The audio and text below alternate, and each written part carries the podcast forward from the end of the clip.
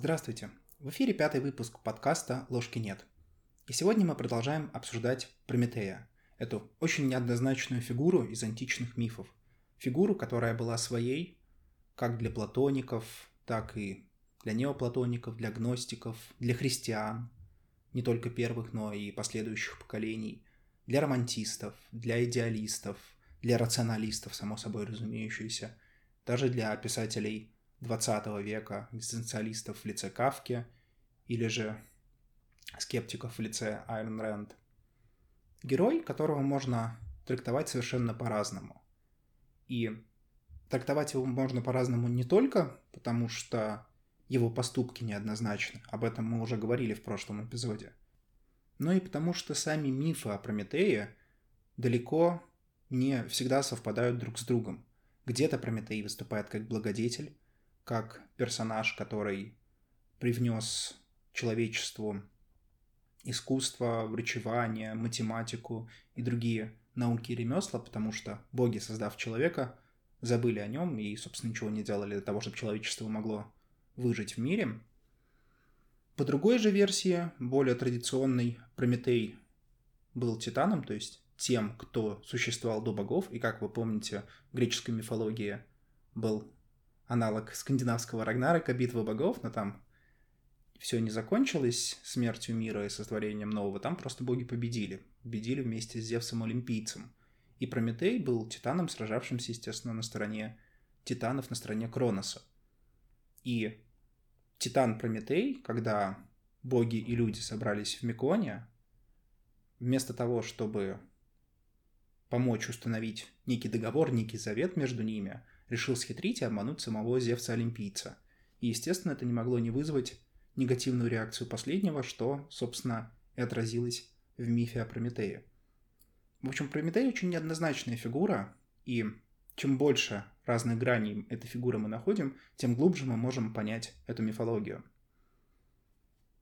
В прошлый раз мы также упомянули очень интересную идею, которую я постараюсь развить в этом эпизоде, о том, что Прометей, как и, например, Адам в мифе о сотворении мира, мира в иудео-христианской мифологии, не мог не совершить то действие, которое он совершил, что он должен был совершить это действие. И сама по себе эта идея на самом деле очень сильно контрастирует с той моралью, которая сейчас присутствует в современном обществе. То есть у нас есть некое понимание того, что есть хорошо, что есть плохо, что есть одобряемо, что есть неодобряемо. И очевидно, как для античного человека, так в принципе для современного человека, что обман, причем открытый, явный обман и насмешка над сильным мира сего не может закончиться легко. То есть Прометей, в принципе, знал, на что он шел. Но иногда иногда человек должен идти на неблаговидный поступок. Ведь поймите простую вещь. Пока мы не сотворили зло, пока мы не поняли, что такое зло и какие последствия оно вызывает, мы не можем на самом деле рассуждать о добре. Ведь рассуждая о добре, мы его противопоставляем злу. То есть, совершая добро, я не совершаю зло, совершая зло, я не совершаю добра. Но если я совершал только добрые поступки, как я могу понять, что они добрые? Для этого мне нужно их с чем-то сравнивать. И зачастую бывает э, такая история, особенно в психике человека, что одно дело, когда мы слушаем чьи-то рассказы о великих злодеяниях или, наоборот, великих подвигах, а другое дело, когда мы что-то делаем сами. Вот даже такой простой пример. Все знают, что нужно чистить зубы. Но прочувствовать этот человек может только тогда, когда он первый раз серьезно попадает к зубному и выкладывают кругленькую сумму для того, чтобы с его зубами или зубной болью что-то сделали. И после этого обычно человек начинает чистить зубы очень хорошо, потому что простая истина, которая в принципе понятна даже подростку. Ну, действительно, надо чистить зубы, потому что если их не чистить, то они заболят, и их нужно будет лечить, а это неприятно. Но пока это не прочувствовано на своей шкуре, у этого знания нет практической стороны, нет опыта. И вот здесь, в мифе о Прометее, мне кажется, может быть очень похожая ситуация. То есть в какой-то момент человек должен согрешить, человек обязан согрешить, чтобы как-то выровнять баланс, чтобы не только понять, что такое зло и что оно вызывает, но и в какой-то мере ощутить свою собственную целостность, ощутить э, в себе наличие этого зла. Вот если вспомнить эпизод номер два, когда мы рассуждали о героическом пути и о Гарри Поттере.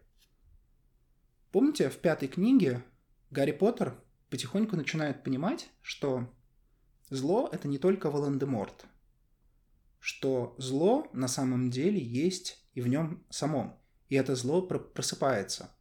И в седьмом эпизоде, в седьмой э, книге, Гарри Поттер уже узнает страшную правду, что он является кресткражем и что он должен умереть.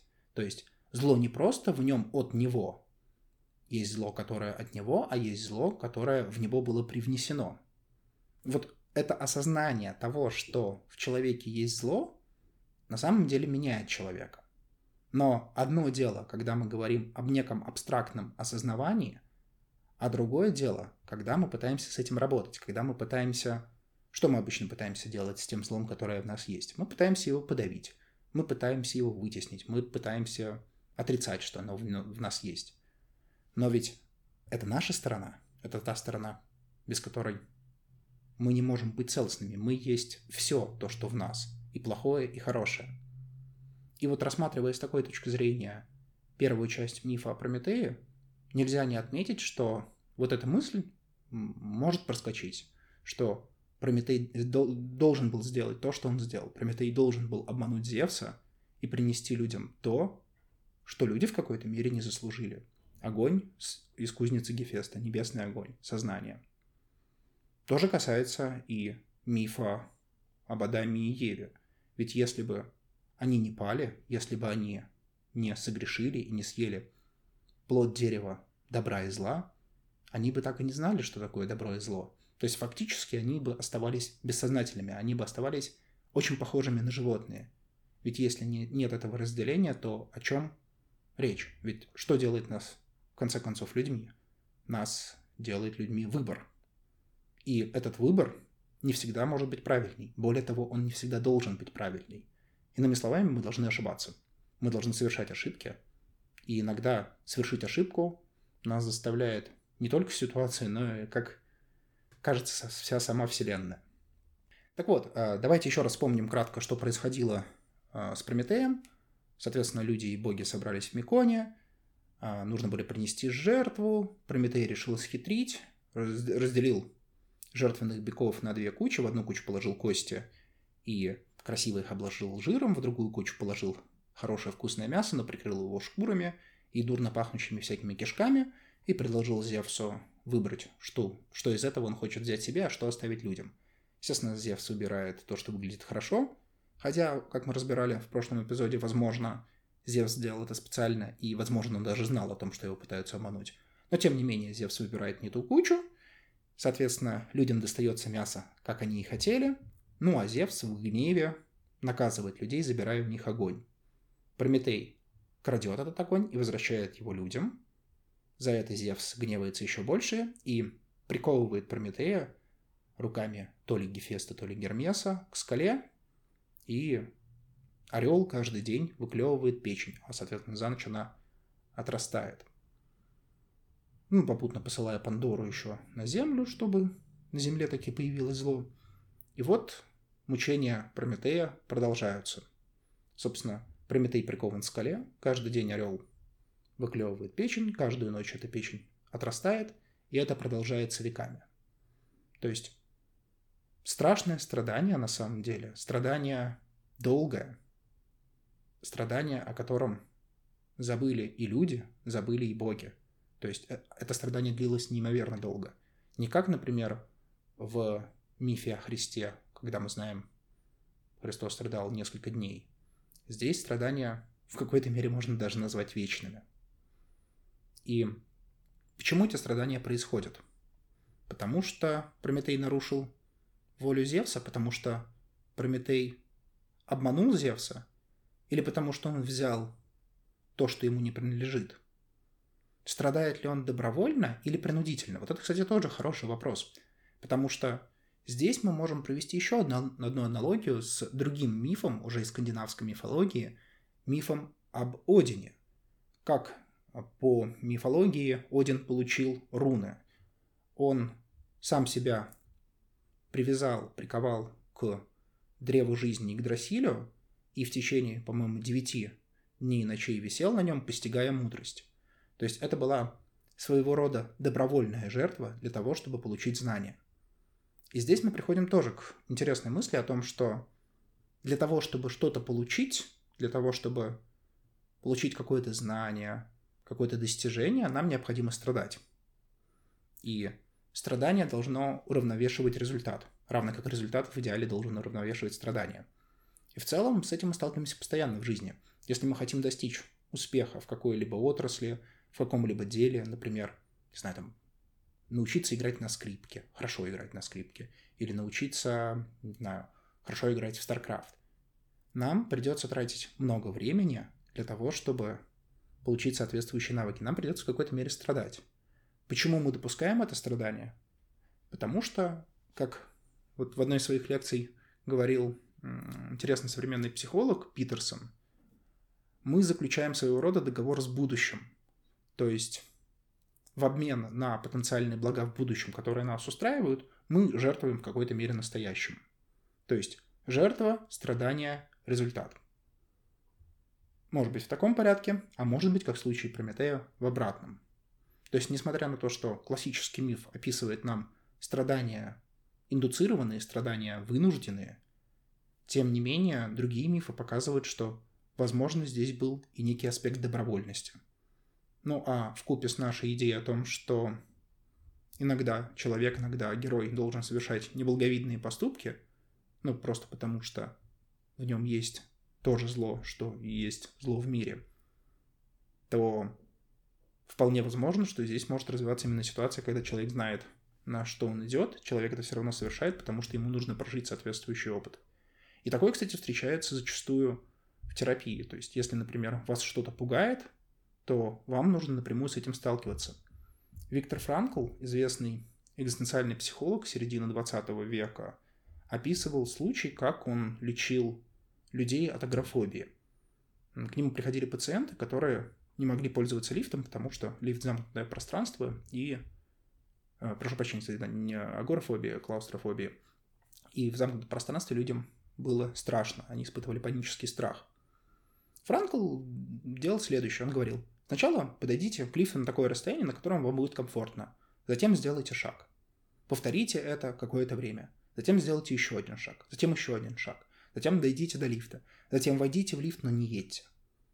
И вот такими последовательными шагами, каждый раз через боль и страдания преодолевая крупицы своего страха, человек в конце концов сумел воспользоваться лифтом и в какой-то мере излечиться от своей клаустрофобии, по крайней мере в данном конкретном случае. То есть подобное лечится подобным. Поэтому вполне можно допустить такую ситуацию, когда герой, когда человек может идти сознательно на страдания, потому что ему нужно прожить соответствующий опыт. Опять же, я уверен, что многие из вас могли сталкиваться с такой же ситуацией, когда, например, вы знаете, что некоторые действия или некоторое событие может негативно быть вами воспринято, может даже эффективно как-то вами воспринято, то есть возникает неконтролируемая эмоциональная реакция. Можно пытаться исключать эти ситуации, можно пытаться как-то их избегать, но единственный рабочий способ – это прожить эти ситуации один, два, три, четыре раза, так, чтобы эта ситуация уже стала обыденной. Ведь по большей части мы боимся не самой ситуации, мы боимся зачастую неопределенности за этой ситуацией. Если неопределенность становится определенностью, пусть даже и не самой хорошей, то мы в какой-то мере начинаем успокаиваться. И тем самым это помогает нам проживать ситуацию. В общем, не все так однозначно со страданиями Прометея, но давайте попробуем пойти дальше. Что происходит, как освобождают Прометея? Прометея действительно освобождают. И это очень интересный момент, потому что Редко вообще, когда в мифах боги прощают людей, вот, ну, людей или титанов за просто так. Обычно все заканчивается крайне печально. Вспомните, например, классический иудео-христианский миф о Люцифере, который трансформировался под воздействием а, разного рода событий э, в современный образ дьявола. Ведь, казалось бы, ну, да, был архангел, да, он отказался поклониться человеку. Да, он ошибся, но кто из нас не ошибался? Вспомните слова Христа из Евангелия. «Пусть тот, кто безгрешен, первый кинет меня камень». Все грешны, все совершают ошибки, но почему, например, человек имеет возможность ошибку исправить? По крайней мере, так утверждает богословие. А Люцифер эту ошибку исправить не может, потому что не хочет, ну, и Прометей, честно говоря, не особо хотел. Но вот, вот этот момент как-то вот был пропущен. Более того, если начать анализировать другие мифы, то в целом обычно вот такого рода поступки, когда кто-то выступает против власти, они обычно заканчиваются печально. Но не в случае Прометея. В случае Прометея его освобождает Геракл в рамках своей программы по спасению мира, совершению подвигов и прочего, прочего, прочего. Геракл приходит, убивает орла и освобождает, соответственно, Прометея. Ну а дальше происходит примирение Прометея с Зевсом. Тут тоже несколько интересных аспектов, на которых бы хотелось остановиться подробнее. Прежде всего, это фигура Геракла. Кто такой Геракл? Геракл был сыном Зевса и, по-моему, Алкмены. Геракл совершил свои известные 12 подвигов, но что важно, он воплощал в себе классический архетип героя. Того героя, про которого мы говорили во втором эпизоде. То есть, если рассмотреть весь этот миф метафорически, получается как? Мы пытаемся обмануть некую сущность себе, называемую богами. Эта сущность на нас обижается и обрекает нас на страдания. Мы принимаем эти страдания, дальше начинаем совершать героический эпос, и в завершении своего героического эпоса мы освобождаем ту часть, которая была заперта. То есть освобождение Прометея психологически мы можем истолковать как завершение, удачное завершение героического эпоса. И в такой интерпретации миф приобретает совершенно другую окраску. То есть, помимо того, что героический эпос, как мы выяснили, нужен для того, чтобы эго могло сформироваться и манифестировать себя в окружающем мире, в социуме, выстроить свои границы, получить какие-то достижения. Одной из задач героического мифа может быть как раз освобождение условного внутреннего Прометея. То есть, как мы можем вообще что-то получить? Для того, чтобы что-то получить, нам нужно попытаться это получить. Как, каждый раз, когда мы хотим развиваться, мы выходим за пределы своих возможностей. И шаг за шагом, вот как в случае э, с Виктором Франклом, мы пытаемся подойти поближе к тому, что нас пугает, или к тому, что мы не умеем. И похищение огня в данном случае выступает как метафора того, что мы получили что-то, с чем мы абсолютно не можем совладать. То есть представьте себе какие-нибудь дикие племена, которые получают ну, не, iPhone, наверное, плохой пример, потому что с iPhone они вряд ли что-то могут делать, но, например, автомат. Естественно, сначала они с трудом понимают, что это такое, естественно, возникают несчастные случаи, ну а дальше они учатся убивать друг друга, и, возможно, когда-нибудь они придут к идее того, что автомат — это не самый лучший способ для взаимодействия с другими людьми. Очень хорошо, кстати, вся эта история рассказана у Стругацких, собственно, к которым я и отсылаю слушателей. Но суть не в этом. Суть в том, что нам нужно что-то получить вначале, чтобы дальше это пытаться ассимилировать, чтобы дальше пытаться это проработать.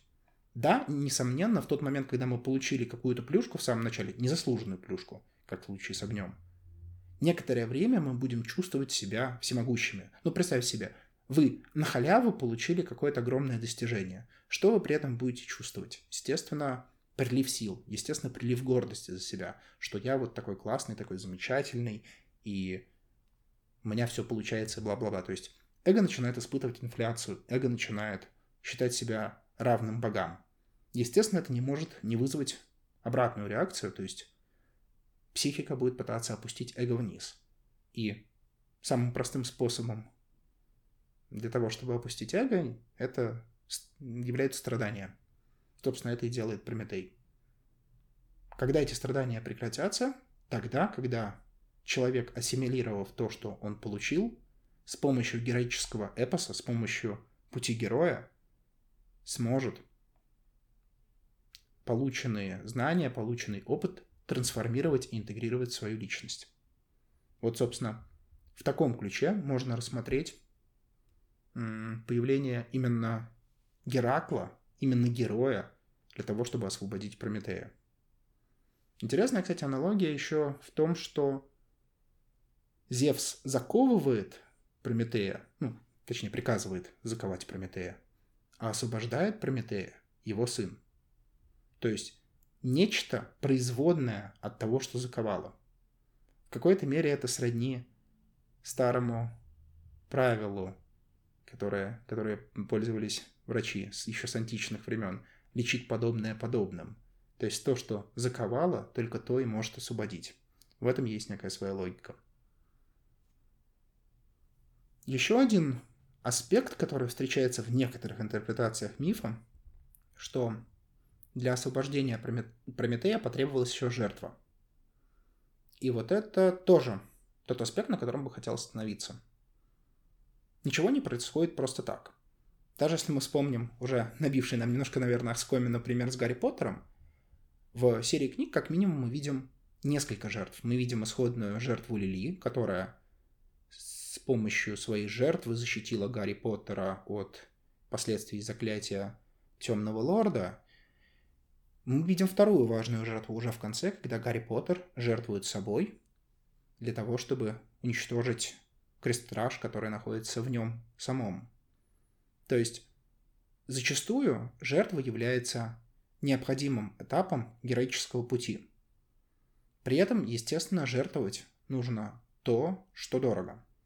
То есть то, что ценно.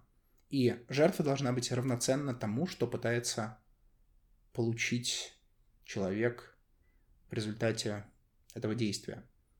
В случае с Прометеем, естественно, простая какая-то жертва, например, в виде, там, не знаю, сотни быков, или в виде даже человеческого жертвоприношения, не могла сработать, потому что Прометей все-таки был бессмертным, он был титаном. И вот в некоторых версиях мифа упоминается, что кентавр Херон пожертвовал свое бессмертие, чтобы спасти Прометея. Это тоже совершенно уникальный, интереснейший персонаж греческой мифологии, один из вариантов архетипа раненого целителя, о котором мы обязательно поговорим, но чуть попозже. А сейчас нам интересна именно та история, что один бессмертный пожертвовал в пользу другого бессмертного свое бессмертие, чтобы его спасти от ужасных мук. В этом есть некая ирония. То есть, получается, для того, чтобы освободить Прометея, необходимо две составные части. Необходима жертва, чья-то сознательная жертва равноценная тому, что, собственно, страдает. И второе, необходим герой, необходим героический эпос для того, чтобы это освобождение таки произошло. Естественно, герой в отместку получает различного рода плюшки от Прометея. Прометей рассказывает Гераклу, как э, пройти Гесперидом, и Геракл совершает свой знаменитый подвиг. И, естественно, в конце происходит примирение Прометея с Зевсом. Более того, тут даже соблюдается формальность. То есть, как говорится, у кого учились езииты, наверное, они учились у древнегреческих, у античных философов и поэтов. Зевс оставляет на руке Прометея кольцо с камнем из той горы, к которой Титан был прикован, чтобы повеление Зевса о том, что Прометей навечно будет прикован к этой скале, чтобы это повеление осталось истинным. Ну, да, прикован он немножко по-другому стал, но, как говорится, де юре, де факто не обязаны совпадать. На этом, я думаю, мы можем завершить наше обсуждение и анализ мифа о Прометее. И, как мне кажется, мы постарались рассмотреть эту неоднозначную фигуру совершенно разных сторон. И позволю себе вернуться в завершение к вопросу, озвученному в самом начале, что, собственно, отличает глубокий миф от поверхностного. На мой взгляд, отличие демаркационная линия проходит по тем смыслом, который мы можем в него вложить. Как мне кажется, миф о Прометее – это такой очень универсальный миф, который может резонировать с жизнью практически каждого человека. Чем интересен этот резонанс? Тем, что он позволяет нам оценить, где, на какой стадии мы находимся и к чему может привести дальнейшее развитие этого мифа. То, с какой стороны смотреть на Прометея, будь то страна благодетеля человечества или Трикстера, или на, наоборот злого чувака, из-за которого в мире появились все несчастья, это решать уже вам. Но нельзя не отметить, что сам миф и сама фигура Прометея позволяет делать совершенно неоднозначные трактовки, совершенно разные трактовки, и поэтому остановиться на чем-то одном, мне кажется, совершенно некорректным. С вами был подкаст «Ложки нет». До новых встреч!